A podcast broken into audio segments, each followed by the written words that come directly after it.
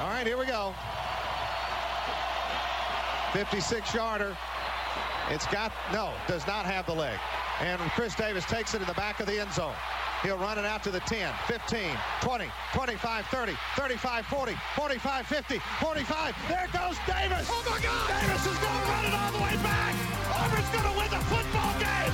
Auburn's going to win the football game. He ran the midfield goal back. He ran it back 109 yards. Keep him off the field tonight. Deep strike. Got the big man. Crabtree. Falls free. And touchdown. Red Raiders with a second to go. Rutherford with a short drop. Now he pulls it out further to the left, and he's going to strike downfield. Oh my! What a catch by Fitzgerald! Oh mercy! He's done it again. The man is remarkable. Whoa, he has trouble with the snap, and the ball is free. It's picked up by Michigan State. Jalen Watts Jackson, and he scores on the last play of the game. Unbelievable. You're listening to the Noon on Saturday podcast. College football as it was meant to be. That's.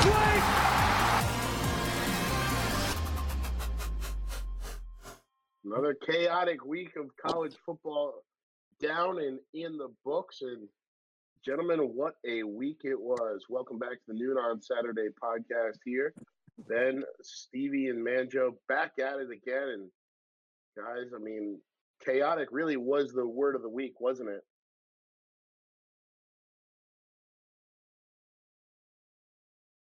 Yeah. I mean, Clemson going down, which could have surprised some, may not have as much as others, um, was big. Arkansas, um, obviously having a massive um, game against the Aggies was a surprise to a lot. Um, me. okay. Yet another fun slate that we had this week. Absolutely, yeah. It was uh I think last week was a good uh precursor to this week, which might be one of the best slates all season. You know, with you know, conference play really starting to kick into gear. There are uh, a ton of fun games this weekend. Yeah, but yeah, last weekend was great. Clemson, uh their offense looks like it is still a long ways from uh be- being anything close to the level they were at with Trevor Lawrence and uh, Georgia Tech plus 10. Great pick by me, just saying. Nice. Uh, also, NC State, NC State plus 10. yeah, sorry. NC State, I, I'm Looking getting. Georgia, I mean, Georgia Tech also would have been pretty good. Georgia Tech Pitt is in my head for this weekend, upcoming big game for the Panthers. So my fault there. We'll get to that a little bit later on. We're not jumping the gun quite yet. I mean, for Clemson, after struggling with Georgia Tech the week before, uh, obviously they came out and rolled over in overtime, two overtimes, I believe it was, to, as we just said, the NC State Wolfpack. Dave Doeren really finally putting that signature win in his tenure down there in Raleigh. How surprised were you that you know, kind of after really stuttering out of the gate this season, Clemson finally did lose, I believe, their first game to a non top 25 opponent since 42 uh, or 43, 42, whatever it was, to Pitt down in Death Valley back in 2017. Yeah, I don't think it's too surprising considering if you, I mean, if you look at that line only being 10 points last week, it's kind of a telltale sign of what we are looking at this season with Clemson. Um, and, and you can just look forward to, to this week and, you know, they're playing a, a, a decent um, opponent, but they're still only, uh, who, who's Clemson playing? Sorry, I had it in front of me and I lost Boston College. yeah, sorry, they're playing Boston College, and you know they're they're not that big of a favorite against the Boston College team that's missing their starting quarterback and really doesn't have much of a pass game. the The backup is athletic; he can run, but they're almost a completely run heavy offense at this point without Jurkovec. it's back to the Boston College of the last few years, really. And um, you know, Clemson's only a two touchdown favorite in that game. Uh, I, I, and that, I mean that's not. I don't want to jump right into picks, but I, I like Boston College against a Clemson offense that you know has looked anemic dating back to week one. So I don't you, think that loss was too much of a surprise to answer your question. No, yeah, that I don't. I, if if you paid attention to Clemson, especially after that Week One game, um, they haven't passed the ball downfield with DJ DJ Uiagalelei, um, mainly short screen passes or slants up the field. Everything within, uh, I'd say, a 15 yard range.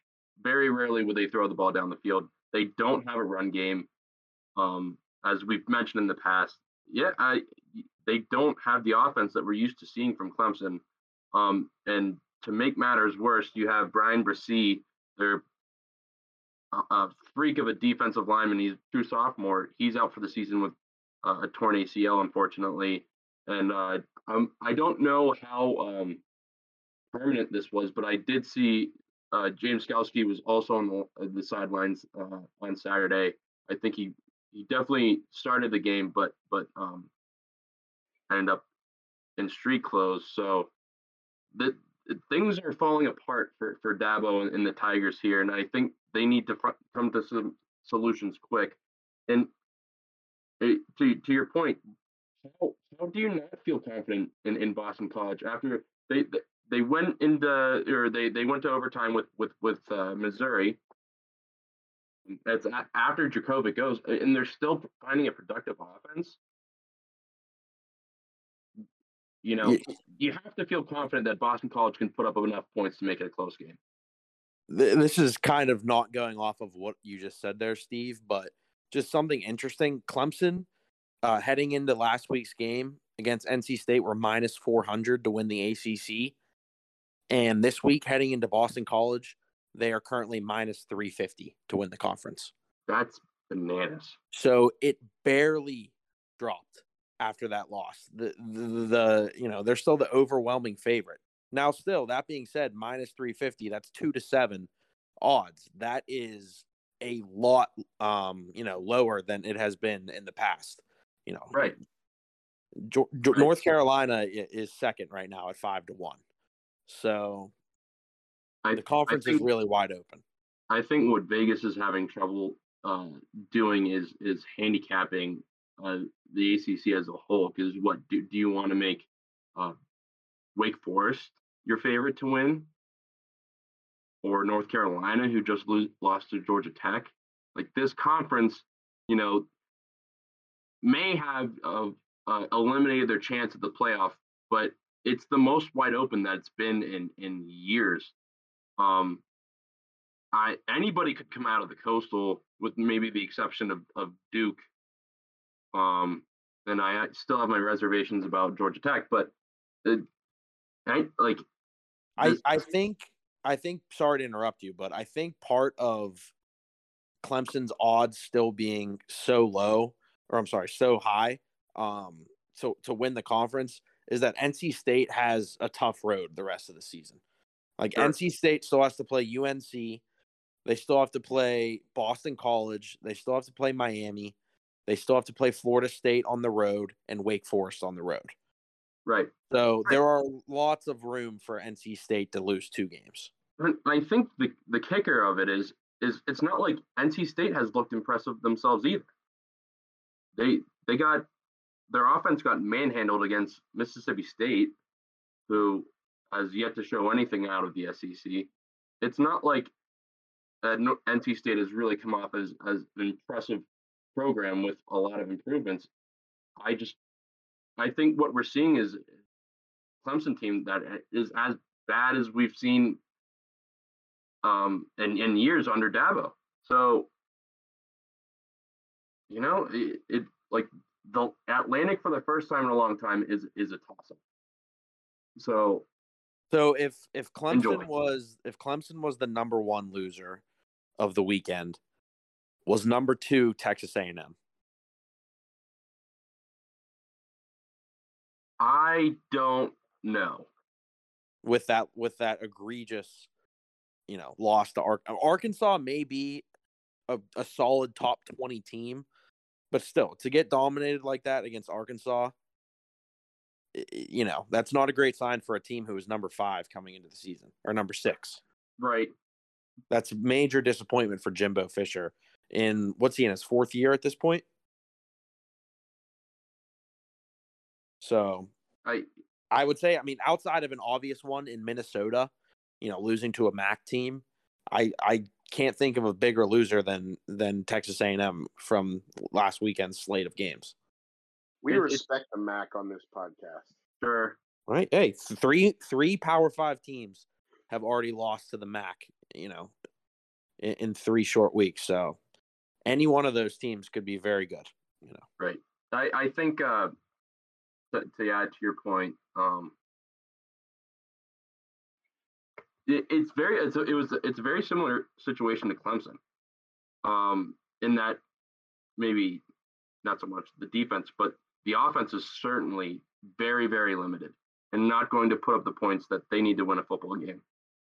Um, so I think A&M is in a similar situation. Not to discredit Arkansas, a and M's defense is really good to to limit.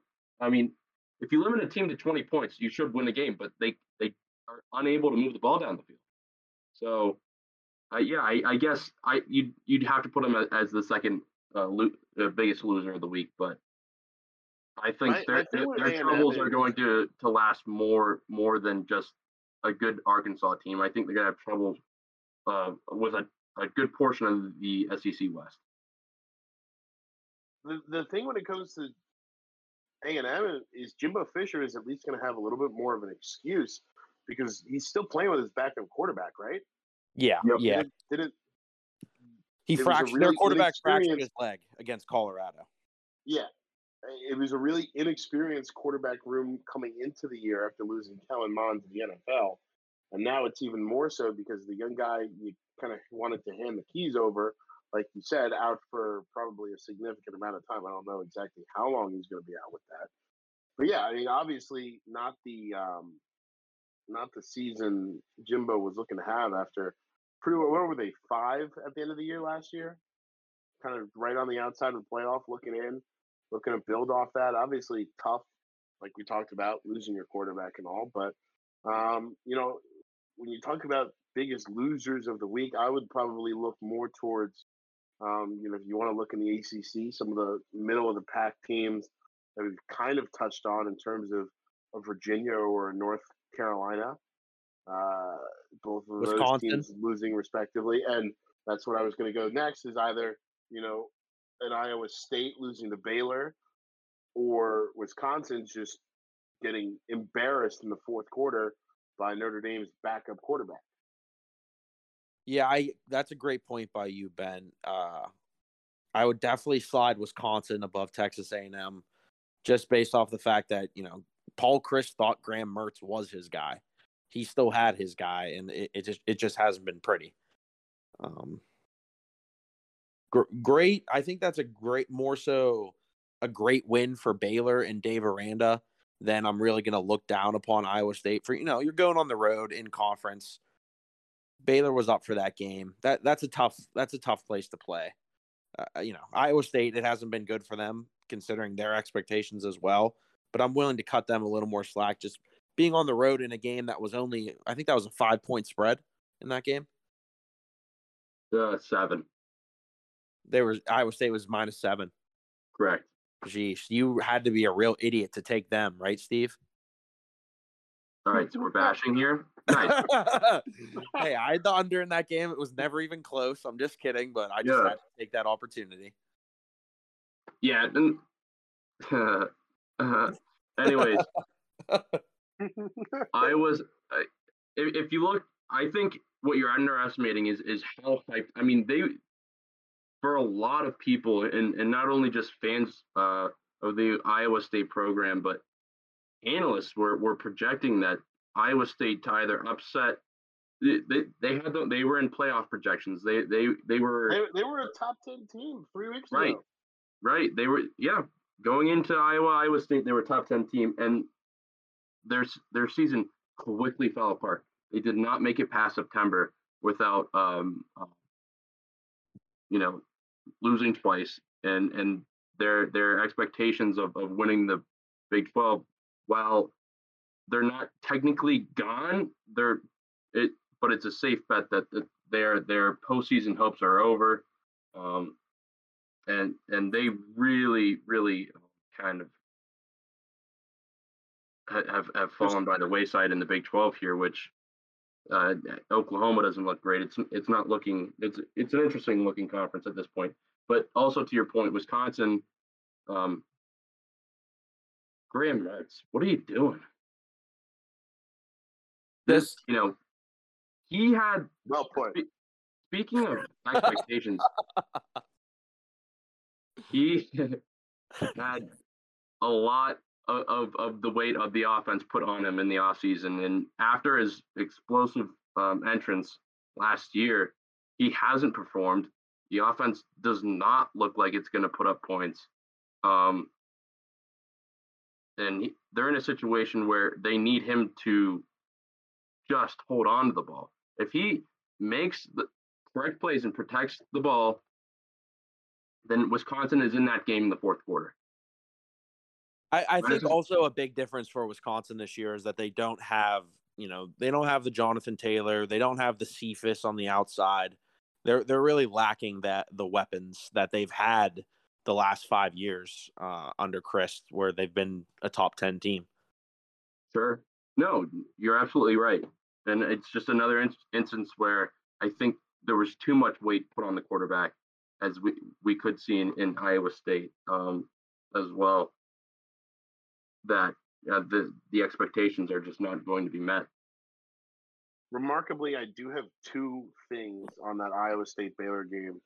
I feel like we kind of uh, touched on last week just the fact that Baylor was maybe flying a little bit under the radar, 4 0 now, 2 0 in the Big 12.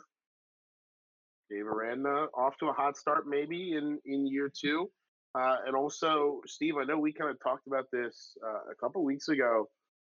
Do you think some of the tarnish on Matt Campbell as a head coach is starting to stick now after you know NFL rumors the last couple of years and always kind of seemingly in position to take a bigger job if he wanted to, stuck it out in, at Iowa State, and now kind of as we said, is is struggling to uh, to keep up with some of the expectations he's built for himself there. Yeah, it, it certainly, you know, I've always held Matt Campbell in high regard, and in the way I view things, it's hard for, um, it, it, it's not easy to watch in my opinion, but um, it it he brought a, a program to Iowa State which traditionally had not really existed. Um, so I'm still gonna wait on calling him uh, overrated because he still has had some success in the past and and built a solid program. He's getting recruits to to uh, Ames, Iowa, uh, the caliber that they haven't really seen before.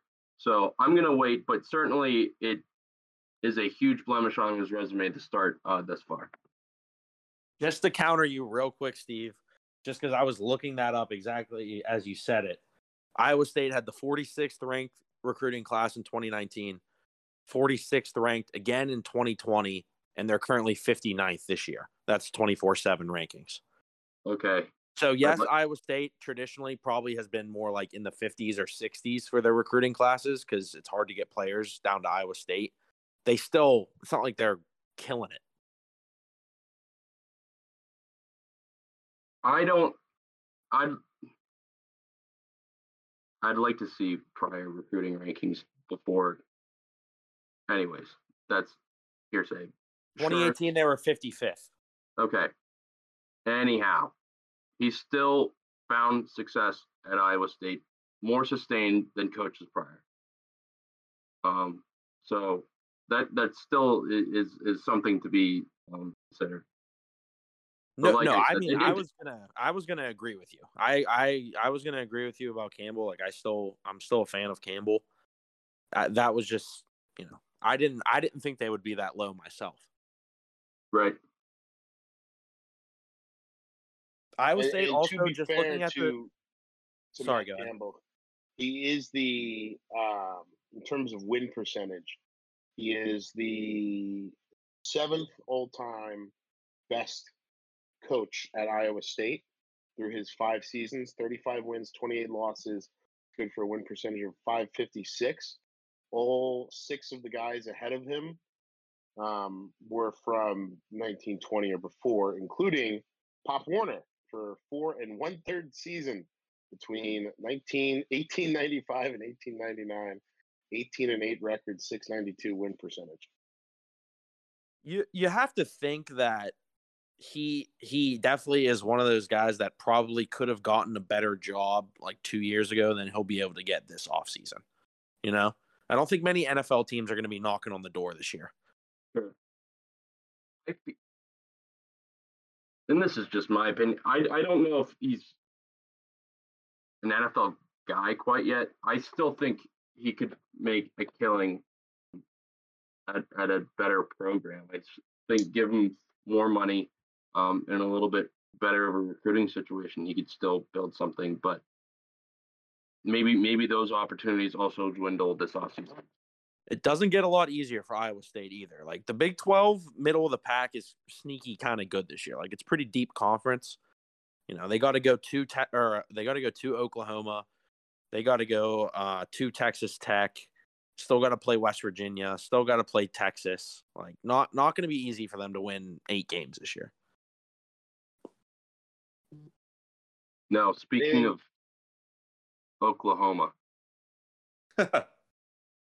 what happened there? They yeah, won. I was dead wrong on that one. I thought Oklahoma was going to win easily, and West Virginia kept it close. This is this is another instance of, of West of- of a- Virginia. Fun fact: West Virginia never trailed in that game until the clock hit zero. all the chatter i didn't see much of that game but all the chatter that i saw was that rattler like there was obviously a lot of people saying this before last week but rattler is not you know the top five bona fide stud heisman contender that everyone kind of figured that he would be there's that, and I feel like people tend to underestimate how consistent um, Oklahoma's had a a solid offensive line and and solid running game as well that was able to complement the pass. Um, and they don't have that as much as they have had in the past. And also, Spencer Rattler has not performed anywhere near the expectations that um, were, were set upon him. So this is another scenario where I think the expectations placed in the preseason were were not warranted by a ton of of research. I mean, these these are extraordinary circumstances for teams who are perennial uh, favorites in each conference to now be, you know, it's not like West Virginia is. They do have a good defensive front, um, and their defense is solid this year. But 16 points against West Virginia is an anomaly uh, compared to the past. So it, a Big 12 is still, you know, is it Texas conference now? that's uh that thank you for that great segue because that's uh my first pick of the week there is texas minus five against tcu I was gonna say, I does don't know. that TCU's got a bone to pick after last week. In does that ways line not one. stink? Texas found their quarterback with this Casey Thompson dude. I mean, they they crushed Texas Like, Tech. Why aren't they favored by more? Let's be honest here. Texas Texas Tech does not have a very good defense, but they scored as many as Pitt did against New Hampshire. Why is Texas not favored by more? I mean, TCU still has a good defense. Like TCU has played a, How many a point- tough schedule pretty well this year. How many points did SMU put up on TCU? Yeah, but SMU is, is a good team, and like I- I- I- Is, is Casey Thompson in Texas not going to be a better offense than Tanner Mordecai? Also, I can did see- Oklahoma I'm, make I'm the not wrong disagreeing with the. in letting Tanner disag- Mordecai go? Question mark. Right. Throw that one in there. I I'm not disagreeing with the pick. I just don't understand the line. I can understand you saying that that's a stinky line, but I mean TCU still has a win over Cal. Like Texas looked horrible against Arkansas. I don't I don't think that would if that line was minus 10, I don't think you would get a whole lot of action on Texas. You know, you got to sure. get action on both sides of the line. Sure. So I, I I just think, yeah, I agree with you, it stinks, but I think Texas wins by two touchdowns. I mean, I like I like the pick more than I like the line, you know. The Big 12 is tough though. I went 0 12 in the Big 12 last week and or 0 and 2 in the Big 12 last week. Yep, me too. And I uh, I was off on the, the West Virginia a little game. bit after the show. Yeah. I uh I, I I think Texas I think Texas really uh like you said, Steve, I think Texas is the best team in the Big Twelve. And I think they really come out and show it on you know, on the road. TCU is a very difficult environment to play. So I mean that's why it's minus five, you know? Sure. Not not to keep bringing it up, but you know, tell that to SMU. Okay. I'm I'm just saying I had SMU plus nine outright, so I'm gonna be you know mentioning that a, a, a few times.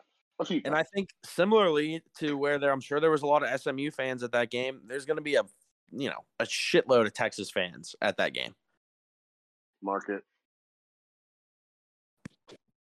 But that's one of many picks that I have for this week. Kind of throwing some stuff at the wall. I'm stuck in mediocrity, kind of like Pitt football right now. I'm one game under five. I'm one game under 500 for the season, and I'm, I'm trying. I'm I'm I'm gonna go a little bit crazy trying to, uh, you know, have let's have a big week. How about that? Yeah. Do we want to do we want to do a quick recap of uh of picks from last week? Yeah, I mean, I I are you do you want to go through them or I have mine right here. like I said, I don't have the I don't have the, my normal list in front of me. Okay, so. yeah. Last week I was two and three on the podcast. I had NC State plus ten and Nebraska Winner. plus five, which were winners. Winner. And then I had the two Big Twelve unders, which were losers: Baylor, Iowa State under, Kansas State, Oklahoma State under. Both were losers. Neither was particularly close. Just two really bad picks. And then also, if you're following me on Twitter at Manjarovic A, uh, I added a fifth pick in Missouri money line against Boston College, which was a loser. And you know that game went to overtime. It could have went either way, but Missouri just made too many mistakes to uh, get out of the get out of uh, Boston College with a win.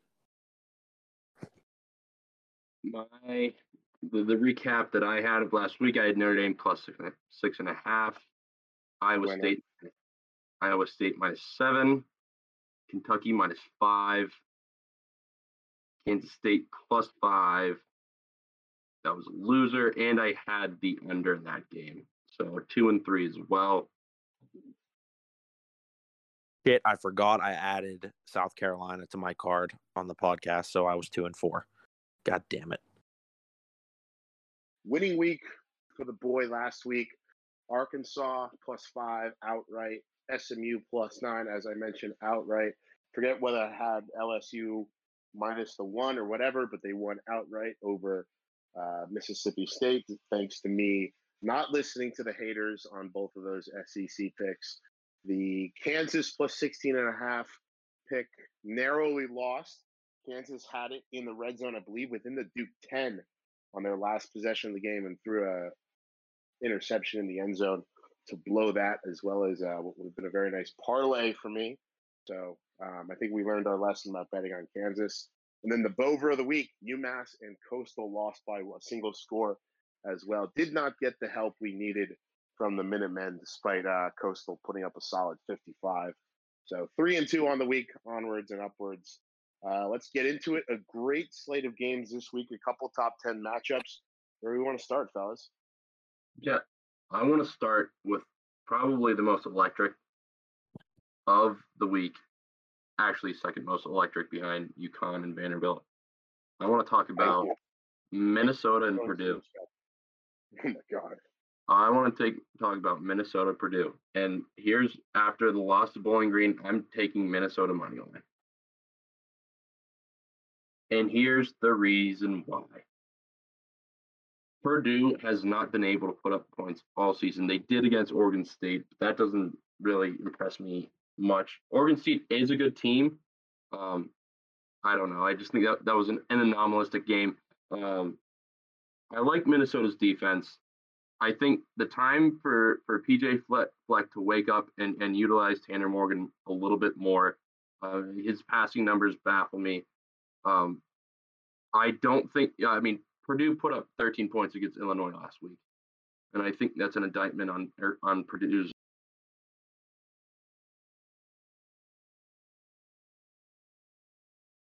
um, is able to get it done this week after losing to Bowling Green, who's a terrible MAC Mm-hmm. team. But don't ask me why. I have a good feeling about the Gophers this week. Great word, anomalistic. I, I I love that. Thank you. I think Minnesota has been so inconsistent on offense, especially since that running back went down in like the third quarter of that Ohio State game. Yeah. That I would not feel comfortable taking them right now. But I like the pick just because Purdue also, I mean, isn't very good. Am I, wrong? Am I wrong? Especially on offense. Might look at under 47 and a half at that in that game if I was thinking about playing a side. Definitely. I just I just can't understand Purdue being favored after putting up 13 points at home against Illinois.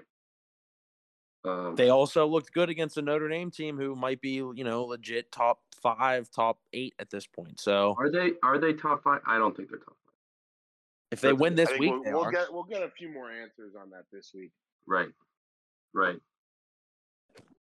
Um, also in the Big Ten, piggybacking off of, of this, how the, how bad they got thrashed against well they against Notre Dame, Michigan money line, and this is purely because I like Cade McNamara to make the throws when they need to. I feel like Michigan did get exposed a bit against Rutgers. Um, put up I believe they put up a goose egg in the uh, second half. Um, it's two teams who are going to rely on the ground game, and it's going to come down to which defense can stop it, and and at the end of the day, which quarterback is going to make the right throws um, to get the ball um, past the first down marker. And I I believe in Cade McNamara more um, than I do Graham Mertz at this point. So even though it's at Wisconsin, I like I like Michigan to to continue their streak here. Money line. Lo- By love the way, the you are correct. Michigan did get shut out uh, in the second half. Put up 13 in the second quarter, and that was enough to eke out a 20 to 13 win over the Scarlet Knights. I'm taking some chances here. I love What the a pick, job! Steve. What a job Greg Schiano has done in Piscataway. Okay. I mean, they did. They, I mean, they did lose. But yeah, great, great performance by Rutgers once again. Steve, I only say this because you pointed out my stinky line on uh my Texas pick. Why is Wisconsin a point favorite with how bad they looked last week? I think that's a function of what happened last week to Michigan. I think people were waiting for them to get humbled.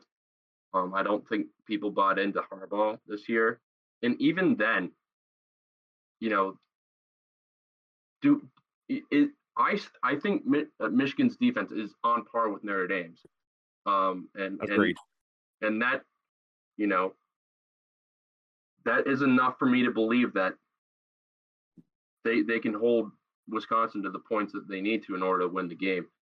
I I think Michigan's run game is still very impressive and maybe more impressive than Wisconsin's. Um, Absolutely, hundred By percent the way, agree. just, They just just on that line quickly, the opened according to what I'm seeing as Michigan plus nine, and as you said, down all the way to between two and a half and one point uh, to Michigan. I still like the money line. I, I yeah. I love it, Stevie. I'm going to add it to my card. I was thinking about it. I looked at it heavily. The the line scared me off of it, and what you mentioned about how Michigan is bound to fall off.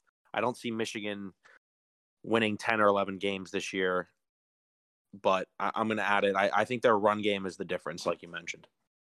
Love it. Anybody have any other Big Ten tidbits? Um, I do not have any other picks in the Big Ten. How about you, Ben? Mm, Rutgers plus 16 and a half against Ohio State. Calling my name, but I think we're going to stay away from that for now. Indiana Penn State is another one I looked at. Thought about Indiana, but I, I haven't seen anything from them this year. Yeah, Yeah. I scared me off of them. I think I can easily envision a And that- scenario where Penn State keeps them in line- control. Another line with massive movement. Started out just six and a half in favor of Penn State, all the way out to nearly two touchdowns now, minus 13 on the consensus. Uh, another interesting one Nebraska almost up to 12 points on Northwestern at home. Uh, kind of coming off a, a good, tight game for them against Michigan State. Kind of a disappointing loss after how well they played in that game, but another one to keep an eye out on. Definitely. Nebraska, I think I would lean Nebraska there. Northwestern has been really bad on offense. And uh, Nebraska blew that game again last week. They had they had a lot of chances to win that game, you know, straight up. They covered, but they easily could have beat Michigan State.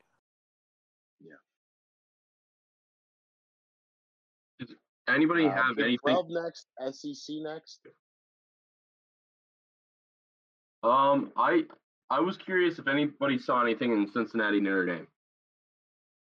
I feel like that line good, is. good middle of the road spot. I feel like that line is begging people to take Cincinnati.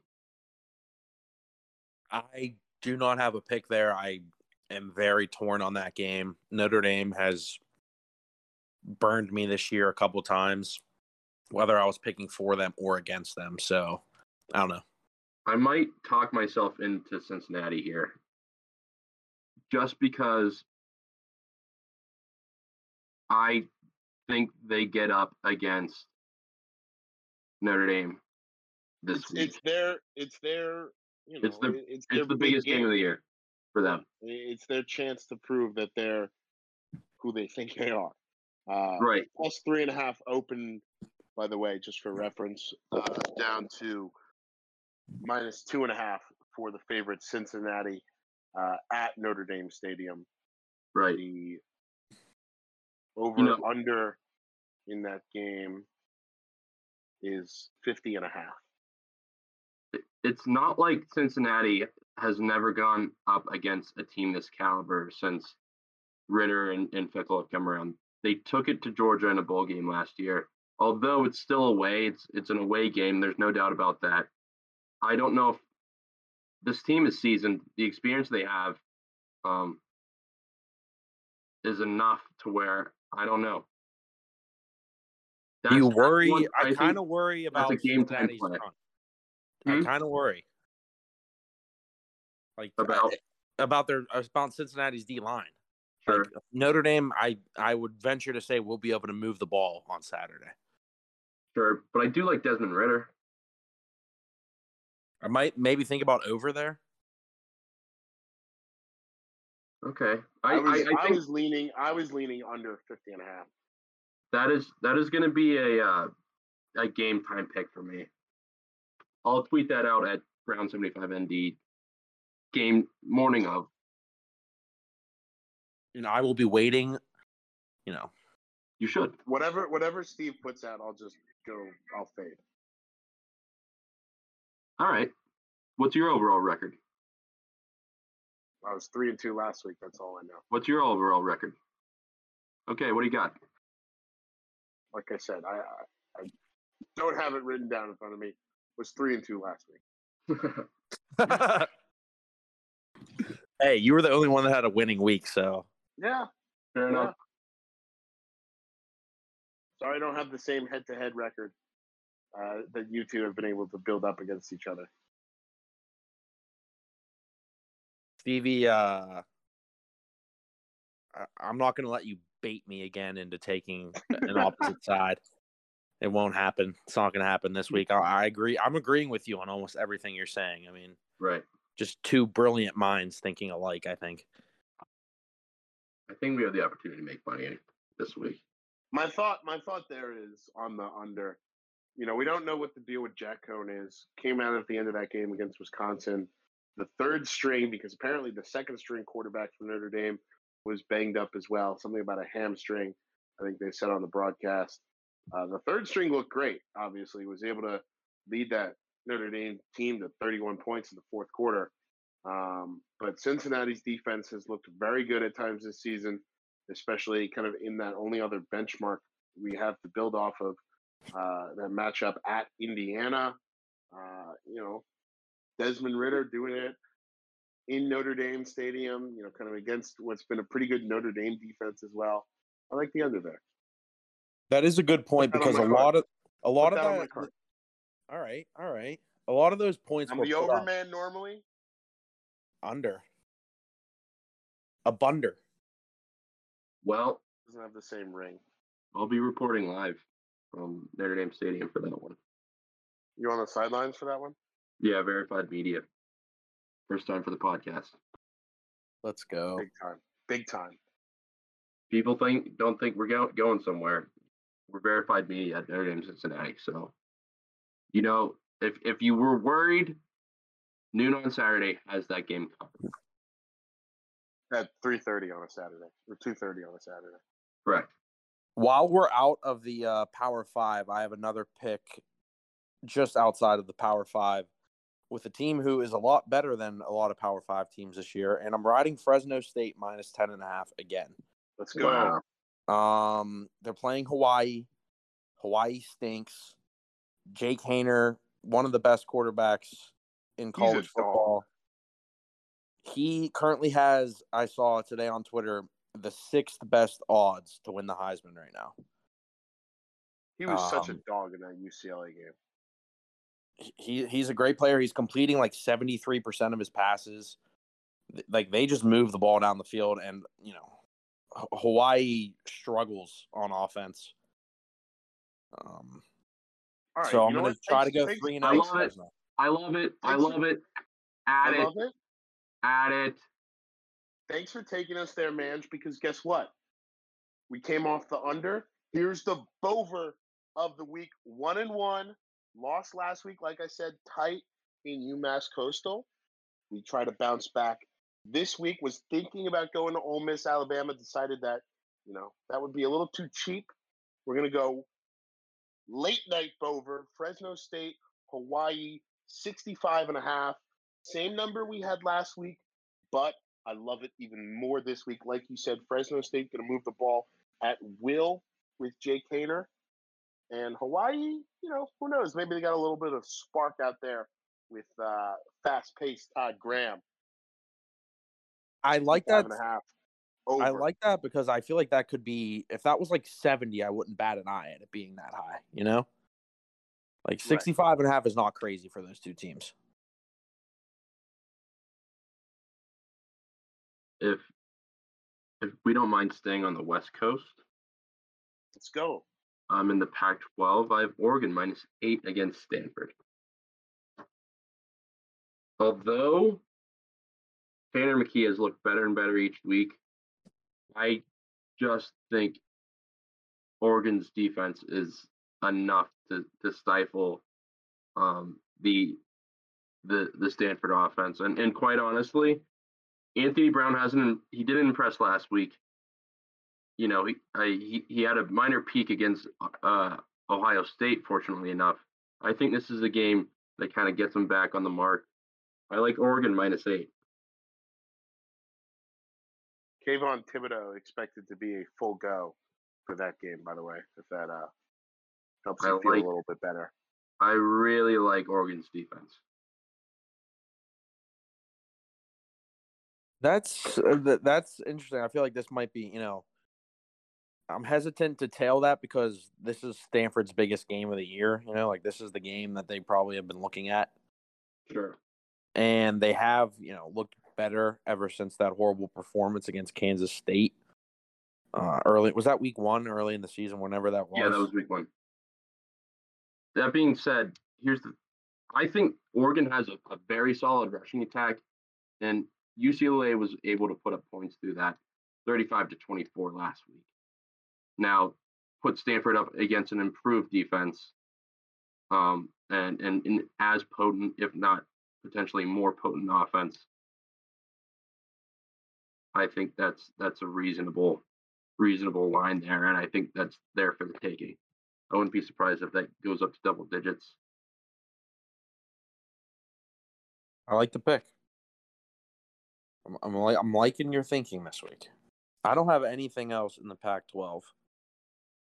Um, I was looking just out west. I was looking at BYU, Utah State, but Utah State's quarterback situation is scaring me off of wanting to take them plus eight and a half hmm because I don't buy into BYU. I think you know for an undefeated team, they're a bit fraudulent. But Utah State's quarterback situation is making me, you know, I'm I'm not going to make that a pick. But I did look at that game. I I just didn't. I looked at that game as well. I didn't like the number.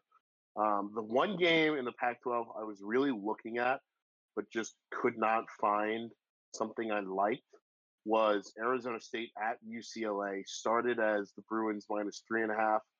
Uh, it stayed there for the most part, up to four in some places. But this is a really interesting game. UCLA obviously kind of up and down after that Fresno State game. Uh, Arizona State's looked good. Uh, lost to BYU, but this is kind of a big, you know, early season Pac-12 conference matchup. Absolutely, really fun game. And yeah, that'll, uh, that'll be a great matchup. But like I said, just couldn't just couldn't find a number I like. Jayden Daniels, Southern is a Southern California guy. He's from San Bernardino. Um, I'm I'm sure I, I kind I kind of want to take Arizona State money line in that game. I think they win that game. It's not like the Rose Bowl is an intimidating away atmosphere. Yeah, Uh, not not at all. If they could stop Charbonnet, I think they have a great chance. Which he's been dynamite this season. How about Old Dominion going all the way out west? Nine o'clock p.m. game at UTEP. Hmm. Oof, Miners five and a half point favorites. that might be the least notable game of the weekend. I can't think of a less interesting game being played, you know, all weekend. I'm curious as to why that caught your eye. Is that isn't UTEP wearing the the Texas or is that last week? Did anyone see that? They I think wearing, I think they wore that. I think they wore that last week against New Mexico and pulled out the win. all because they were wearing. I man, we should have been all over that. Whatever that line was. The Those creamsicle. I think they were slight. They were slight dogs on that too. Oh my god, I'm pissed at myself for missing that. Those uniforms were insane. Anyone who's We- seen Glory Road will appreciate those uniforms. Great movie. Should we head back east? Yeah, yeah, absolutely. We uh we gonna we want to head uh, down south. Down Very- south, and- uh, ACC. or Where, SEC. where are we going first? SEC. Either Let's either way, The SEC. Why not? Just means more, of course. Of course. Okay. Uh, That's a I didn't notice Arkansas Georgia. That's a big one. It's a huge, probably, probably. We we joked about the uh, the second biggest game of the week before. That probably is actually the second biggest game of the week. Again, after UConn Vanderbilt. What about Alabama Ole Miss? Is that is this the game for Ole Miss? No, probably not. All right. Kind of stunned to see Arkansas as a bigger dog than Ole Miss. I think. He, I'm I not. think I think I think Georgia's Georgia's defense just looks more smothering than Alabama's, if that makes sense. And Cor- Corral is definitely a better player than Jefferson, you know, Arkansas's Yeah. quarterback. But still, Arkansas, like they they're they're strong up front. Their offensive line, I think, is one of the better units in the SEC. Right. My the, only thing that I'd say, I think people are reminiscent of the shootout that Alabama and Ole Miss got into last year, and I think people are are are have that in mind with this spread. But I, think don't know. I think an Alabama money line, Georgia money line, Florida money line parlay would be a, a good bet this weekend. How about the? Florida, Florida traveling to Kentucky. eight point favorites? Even though I do like Kentucky's offense a lot, um, you know Levis is a good player, but I, I think Florida has enough on defense to slow him down. Absolutely, absolutely. And plus, I don't, I don't think Kentucky's defense has been. I glanced on it last week. I don't think Kentucky's defense have, has been that impressive. You guys are gonna have to like hold me back from taking Ole Miss for plus 14 and a half at 325 on Saturday. Like that is It's that has to be the play. right, but it doesn't. I mean, I don't know. I don't know. I want to know betting against Alabama? It's, Oh, it's and one. I'm gonna say. No, I'm 0 and 1. What? Oh no, sorry, I'm 1 and 1 because I I law I took Miami week 1. Oh, you did take Miami. Uh, Terrible. So 1 and 1. yeah, it's that's uh That's just such a beautiful number though. Like you're giving me two touchdowns with Matt Corral. Matt Corral like I think is a better player than Bryce Young. I'd agree. I'd agree. But is Ole Miss going to be able to? I think there's a greater likelihood that Alabama's defense forces a stop than Ole Miss's defense forces a stop against Bama. Ole Miss does not have good defense.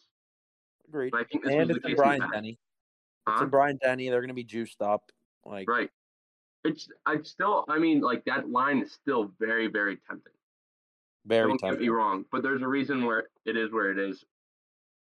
But I mean, I think there's also a chance that Corral, you know, it's I don't Alabama's defense is good. I don't think it's as good as years past, and he has put up numbers against Alabama's defense in the past. So who knows? That's going to be. I mean, those that that and Arkansas, Georgia are two great SEC matchups. Auburn LSU as well was a good game. Great week in the SEC. Great week. So is anybody touching any of those games? The only, so. nah, the only play I have, the only play I have in the SEC is uh. Oh yeah, okay. Well, this kind of goes against what I was saying, but the only play I have here written down in the SEC is Kentucky plus eight and a half. Um, I hey, I said I like Florida money line, so we're gonna say Kentucky's gonna keep it close, but they're still gonna lose. And uh, yeah, I think the line is in. I I have written down here. I think the line is inflated by the uh, Alabama game, and I, I kind of agree with myself there. Like I feel like Florida people are giving Florida a little bit too much credit. I don't know. I haven't seen anything from Kentucky this year. I, I think eight and a half points is a good amount of points I- in a in a probably a game where points aren't going to be that easy to come by, even Yeah. though it's two good offenses. My my thought on that game, I was thinking about that. Haven't officially added it to the card because I don't know what this podcast stance on buying points was. But I was thinking if I could buy that at a reasonable price to within, you know, seven, seven and a half, kind of give myself a little football number advantage there. I'd be more inclined to take Florida. Don't like the eight, but if you gave me Florida minus seven, I'd probably take that. I just think Florida's a better football team than Kentucky in every aspect of the game. I would say for the sake of the noon on Saturday gambling competition that we don't even have going, but theoretically we do. You got to take a minus. Theoretically. Yeah.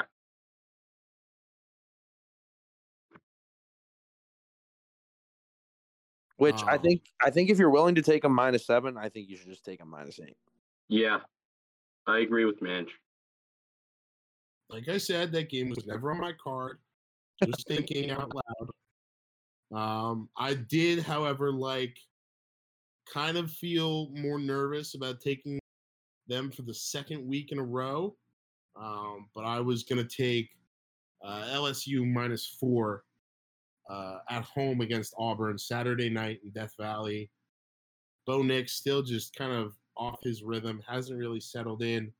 They end up losing last week, or did they manage to pull that out against Georgia State or which? No, they won. Crap. playing? Yeah, it just doesn't look to me like he's still as comfortable as he could be. They Um, actually they went to they went to the backup at in the second half of that game. TJ Finley. He tra- Yeah, the dude who transferred over from LSU and like he looked good. I saw on I think it was Pro Football Focus. He was like rated very highly after he came in. So that that just just a little bit tidbit of information there might make you think about that, you know. He was 9 of 16 for 97 yards and a touchdown after he came in. You know, I did not. I didn't even realize they'd taken Bo Nix out. So, um, hmm, might have to ruminate on that one. Right. That I don't even know if they have declared a starter for this week or That's one of those situations too where you think about, you know, what kind of tape do the coaches have to prepare for? You know, they're going to spend the whole week game planning for Bo Nix, and then end up facing off against a different quarterback. How's that going to affect your defense? It's just kind of a an interesting thing to think about. they asked Harsin about it, obviously, and he said that they have not made a decision yet on who's going to play on Saturday. Who knows? Maybe they'll both play.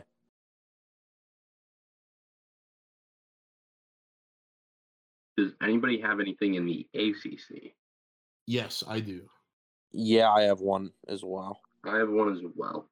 I'll start it off because I believe my game's first. I have uh, UVA plus five Thursday night football against Miami. Um, That's a stinky line. hopefully this podcast is out um, before then, but you know who knows. Uh, but Brennan Armstrong, a couple tough weeks for for Virginia, um, but that offense looks really good. Miami's defense looks not very good. Who knows what their offense is going to look like? How healthy D'Eriq King's going to be? Uh, Virginia's defense probably can't stop anybody either. Um, so maybe a chance for Miami to get the offense clicking a little bit, but I have no faith in their defense, the Hurricanes defense, being able to slow down UVA's attack. I've got UVA plus the number. What I find so interesting about UVA and their loss last week to Wake was how Brennan Armstrong put up 407 yards and they were only able to put up 17 points. That's just, I mean, their their their leading carrier had 36 yards on six carries. So they're relying on Brennan Armstrong to be the sole producer of the offense, which he has shown to do. But how do you? I just what I don't. I'm trying to. I don't have the answer for is how you throw for 407 yards and only get in the end zone twice. Well, I think part of that is that they were playing from behind. Like they were down 17 to 3 like midway through the second quarter. Sure. Like they had to throw. Like they really running the ball really wasn't much of an option. And they did make like it was 27-17 with 20 minutes left in the game. And then, you know, Wake scored the last 10 points of the game. You know, well, it was a close game. Yeah, I'm no, I'm I'm not saying I it that that that stat line just just boggles my mind a little bit. But I don't hate the play either. That's I'm not saying that. It just That ma- it's it makes that me- stood out to me. It makes me like the play because it's like, oh, a couple things go differently. Maybe they could have beat Wake Forest, you know? Right. also think Wake Forest is a far better team than Miami. And what has the world come to where those words are coming out of my mouth? Yeah. Agreed. So I I might take in this might be unpopular with you guys, but I'm taking Louisiana Tech plus 19. Why would that be unpopular? I don't know. Um, I just I don't know. Whatever. Anyways, I think Louisiana Tech has has played a lot of teams close. I'm still not sold on on NC State as Even to you at 20 and a half, by the way. That's the line I'm seeing. okay. Yeah, I'm seeing 20. All right. Well, I already bet it at 19 and a half. but and, and, and not to say I'm not even uh, betting on the letdown spot. That not that thought never really entered my mind. I just haven't seen uh, enough NC State to to warrant them beating this team by 21 points. Um, this, this team went toe to toe with Mississippi State, a team who beat them. Though the transitive property is not a productive way to think about things, I just think Louisiana Tech is able to compete um, with a lot of teams. So, and I until um, I see a lot more from their offense, I'm I'm gonna uh, that's that's too big of a line for my taste. So I'm gonna take Louisiana Tech plus 19. No, I like it. You get no hate Definitely like it. Definitely like it. While while Louisiana Tech went toe to toe with Mississippi State and SMU, Right, they also went toe to toe with Southeast Louisiana, right. which sounds like a team on NCAA 14. no, no, I agree. It's it's it's strange, but I I don't know. I just don't see that de- degree of separation from NC State. I don't know. Um, I have one more in the SEC, just because I forgot I had this. Tennessee plus three against Missouri. Hendon Hooker seems to have been given the keys. Uh, they kind of were closer than maybe that score indicated against Florida. Um, just more time for Josh Heupel to continue implementing that system. I think Hooker, as we have all seen up close and personal, is a better quarterback than Joe Milton. Um, it seems to me to be the right decision to finally have him as the number one guy there, um, at least until they're ready to turn it over to uh, to the other, the third guy, the young guy whose name I always forget, Harrison Bailey or something, some super Georgia name. Anyways, uh, Mizzou, good win for them last week over Boston College, right? Um, No loss, okay, never mind then. Yeah, they lost in OT. but Close- still that favors you. Close game against Boston College, good for them. Um, but I've got Tennessee plus the points. I don't hate it. I don't hate it. Yeah, I don't I don't hate it, but I'm also not um not a huge fan of Tennessee's offense. I mean, they didn't look great last week against Florida, like at all. I watched a decent bit of that game, and uh, I mean, Florida has a good defense, but they were kind of hard to watch. But we'll see. That's a big game for uh, Heupel. Yeah, I mean that's this is the Yeah, game those- for these are the Tennessee. games. I think these are the type of games that um, that Tennessee knows they need to win this year. It's, It's- on the road. Missouri is not the hardest atmosphere they're going to face in the SEC. It's a good opportunity for them to show out. Ten- Tennessee at one and three against the spread versus Missouri, who is zero and four against the spread. Yeah, Something's got to give. So something's gotta give. And honestly, to to your point here, um, Tennessee fans have have been saying realistic. The realistic Tennessee fans have been saying bowl game um, for for Heupel in his first year, and uh, this this would be one. I think this is one that uh, Tennessee has to get up for, and I could I could see that being a likely scenario. Yeah, I mean, if they don't win that one, they pretty much have no shot at a bowl game. Right. in in relation to that my my uh pick in the acc is boston college plus 15 and a half um i just think i'm betting against clemson once again like i did last week boston college backup quarterback he's not going to stretch the field downfield uh you know vertically but they can run the ball with him and he, he can hit some intermediate passes he's a veteran player and even though it's one of those bounce back spots for Clemson, they just don't have the weapons. It looks like Will Shipley's injured, uh, the freshman running back, yeah. and two tou give me two touchdowns uh, against an offense that is going to struggle to score more than four or five touchdowns all day. It yeah, it helps Boston College immensely that Bryan Bresee is out. You know, For helps sure. them immensely to, to be able to run that ball without him lingering over the uh, the middle there. Um, so I like the pick. I Uh, also like Pitt uh, minus three and a half, but we can Yeah, get I do too. I like I like the over in the pick game. That's kind of I of like my- minus three and a half. it's it's hard for me to disagree on betting against Clemson when the only game they've scored more than 27 in or more than three touchdowns in is when they put up 49 on South Carolina State.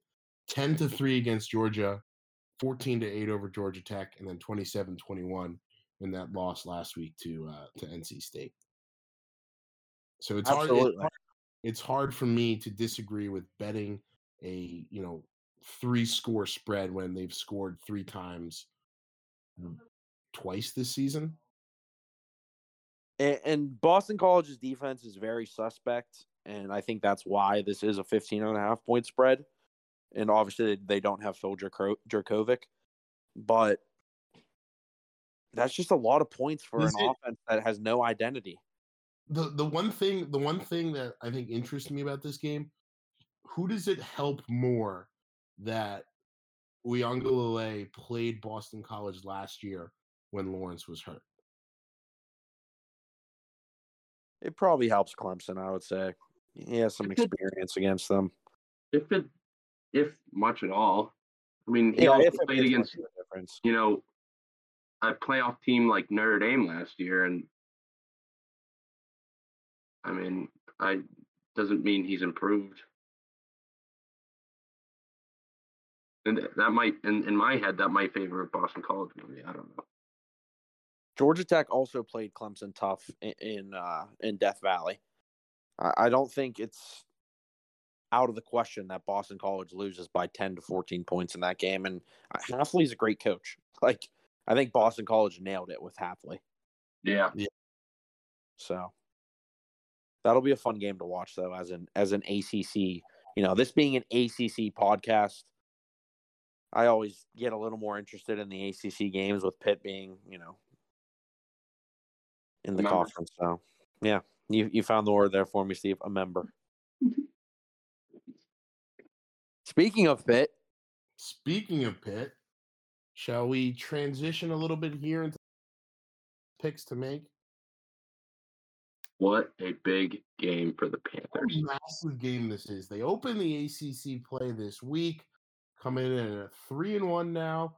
Some people said they should be 4 0, but alas, the past is the past can only look ahead to what they can do now, heading down to Atlanta to, as we said, open up the conference slate against the Georgia Tech Yellow Jackets in what some thought might be a little bit of a grudge match between uh, the two head coaches. Apparently, that's all water under the bridge now. And back to back seasons that the Panthers will play uh, down there in the 404. Three in a row. Three. Really? Huh. Yes. Yep. I saw Narduzzi complain about that in his press conference. Yeah. Hope he has a timeshare in the Coca Cola factory. This is this is an interesting game because I think this is a game that uh, even even after the Western Michigan loss, you know, I think Pitt fans were confident uh, in Pitt's ability to put up points against Georgia Tech, but now they they went into Death Valley, like you said, held Clemson to 14, held North Carolina to 22 points. Um, and they started off the season in, in a four man front. Now have transitioned to, uh, I believe, a 3 3 5. So throwing a, a different look out there. Um, this is this is interesting, and this is this is a game that Pitt needs to to get its season back on track. I I may have got this confused in while listening to Narduzzi's press press conference, but I think the only reason why they were in a four man front is because they started the year against a triple option team. Like they they're like they're they were expected to play a three man front this year. They just like you don't play a three man front against a triple option. Right. Sure. Biggest key to the game here for the Panthers is it is it the defense? I mean that's that's kind of obvious, but um I, I think more specifically is is what we saw against what led to the demise uh, of Pitt against Western Michigan in, in a different uh, facet is, is uh, our assignments, making sure your assignments um, are, are, covered. Um, because I'm assuming Sims starts at quarterback, they're gonna run, make make him run. He's an elusive runner, um, and they they have two solid uh, option uh, options in running back. I know Gibbs is the one. I can't remember the second.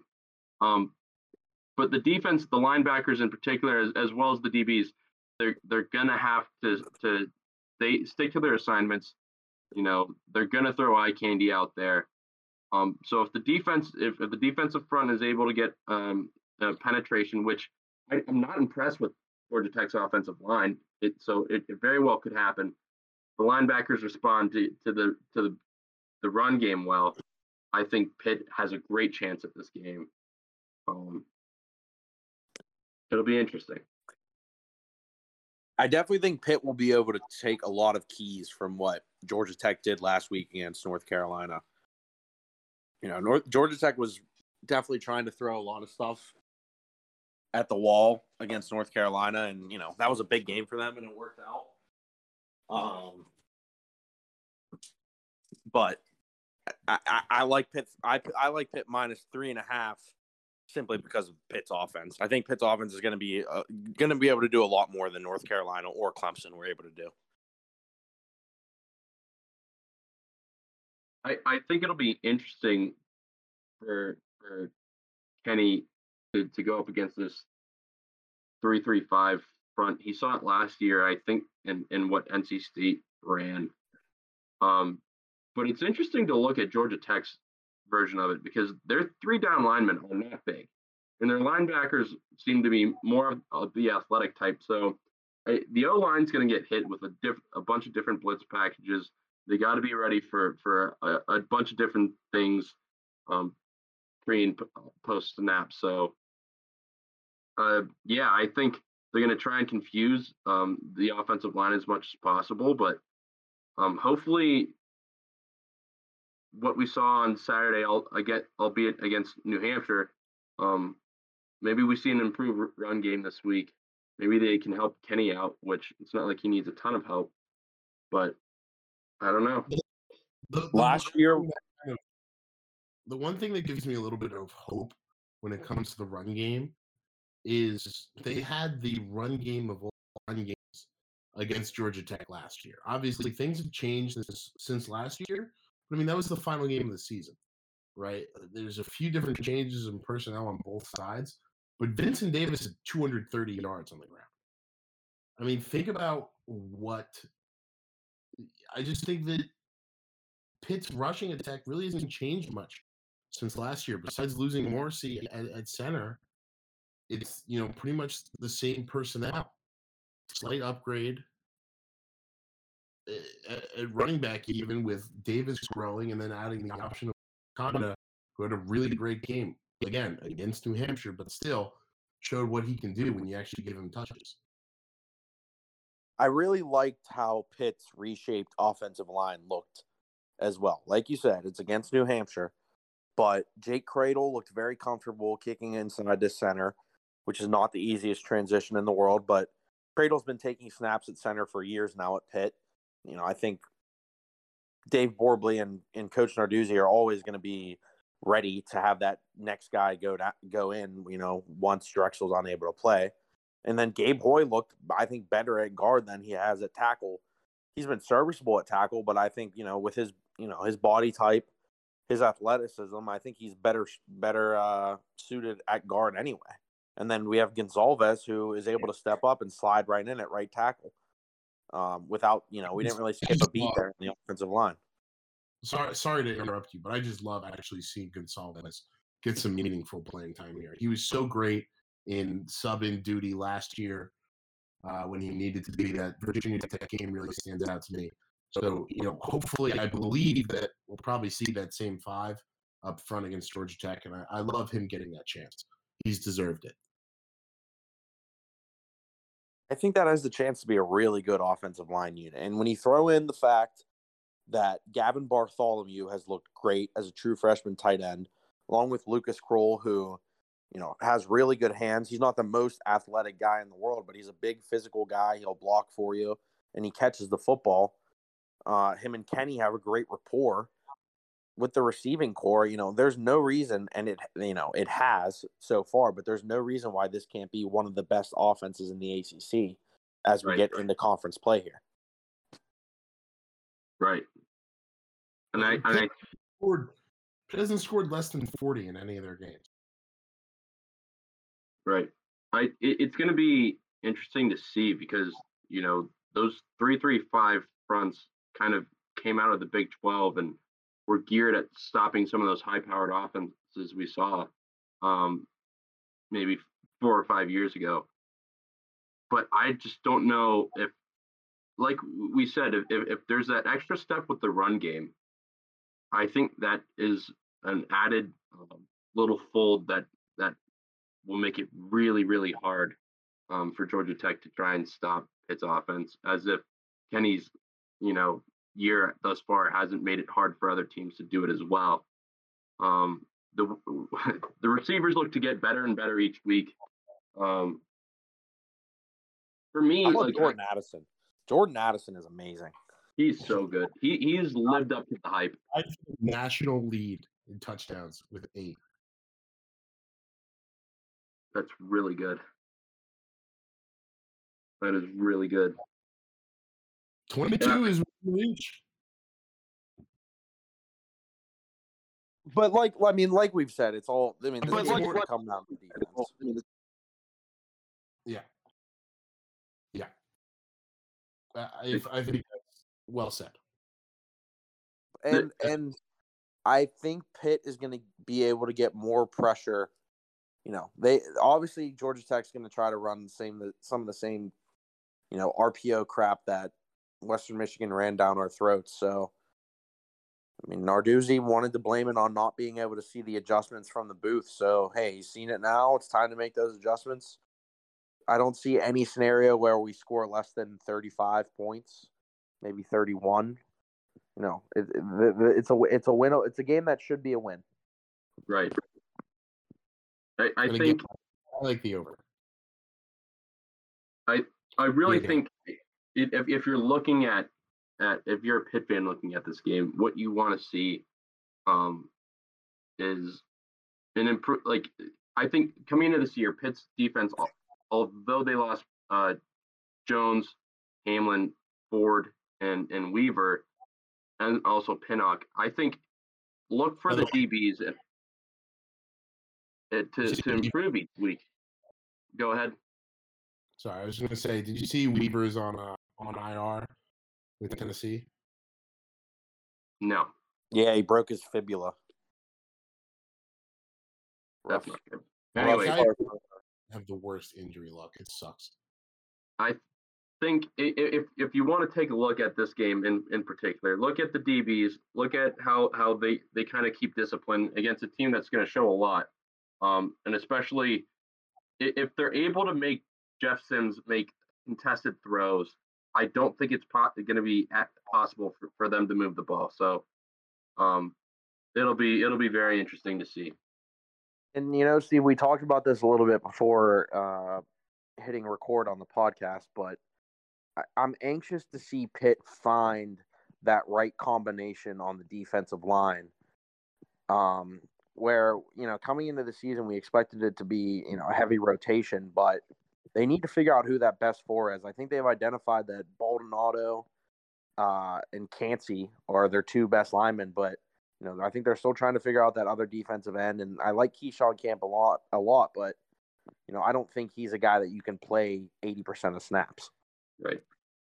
So they they need to they need to figure out that defensive line recipe and try to. You got to try and you know reignite this pressure that they have been able to get dating back to the 2018 season. Right. I mean, that, that would just be so huge in, in setting the rest of that defensive secondary up for success. I, I can't think of can't say it enough just how important that push from the D line is to the rest of that defensive scheme. As we saw it just get totally exposed against Western Michigan. And the other thing is, I know sort of presciently how we talked about it before that Western Michigan loss, just how important seemingly every game this season was for Pitt. This is a huge game. On the road, ACC conference opener. You've seen kind of how crap the rest of the conference is, how, you know, kind of much parity there is up and down the league, and how much of an opportunity to you know make people forget about that terrible loss by going out and winning the ACC Coastal. Absolutely, Right. absolutely. If eh, I mean, if they lose this one, Pat Narduzzi's going to have to start like contacting Howard Hanna, like agents in Pittsburgh. Like it, it's it's going to be about time. Like th- th- this is the biggest game of Pat Narduzzi's career at Pitt up until this point. He needs this one. Could you say that that going forward this season, every game of this season is the biggest game of Pat Narduzzi's career? Yeah, I mean, absolutely. If they if they win this one, then Virginia Tech will then be the biggest game of his career. I agree. I Any agree. thoughts, Steve? No, I agree. I I was just looking up the sack totals from last week. Not impressed. Anyways, I, I think after that loss, um, which I think, I mean, obviously everybody expected Pitt to win, um, and like you mentioned, Ben, the ACC as a whole is for the taking this year, um, and Pitt has an offense that could win them games. Now it's up to the head coach who's who's flexed his defense, who's praised his defense, to, to find the winning recipe because if it's there, then this is a really, really good football team. He has the pieces.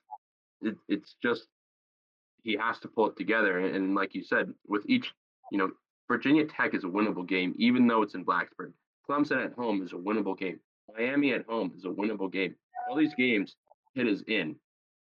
Now, it, it- like this is the this is the season where eight wins will not cut it in this in this present ACC. So, yeah, I agree.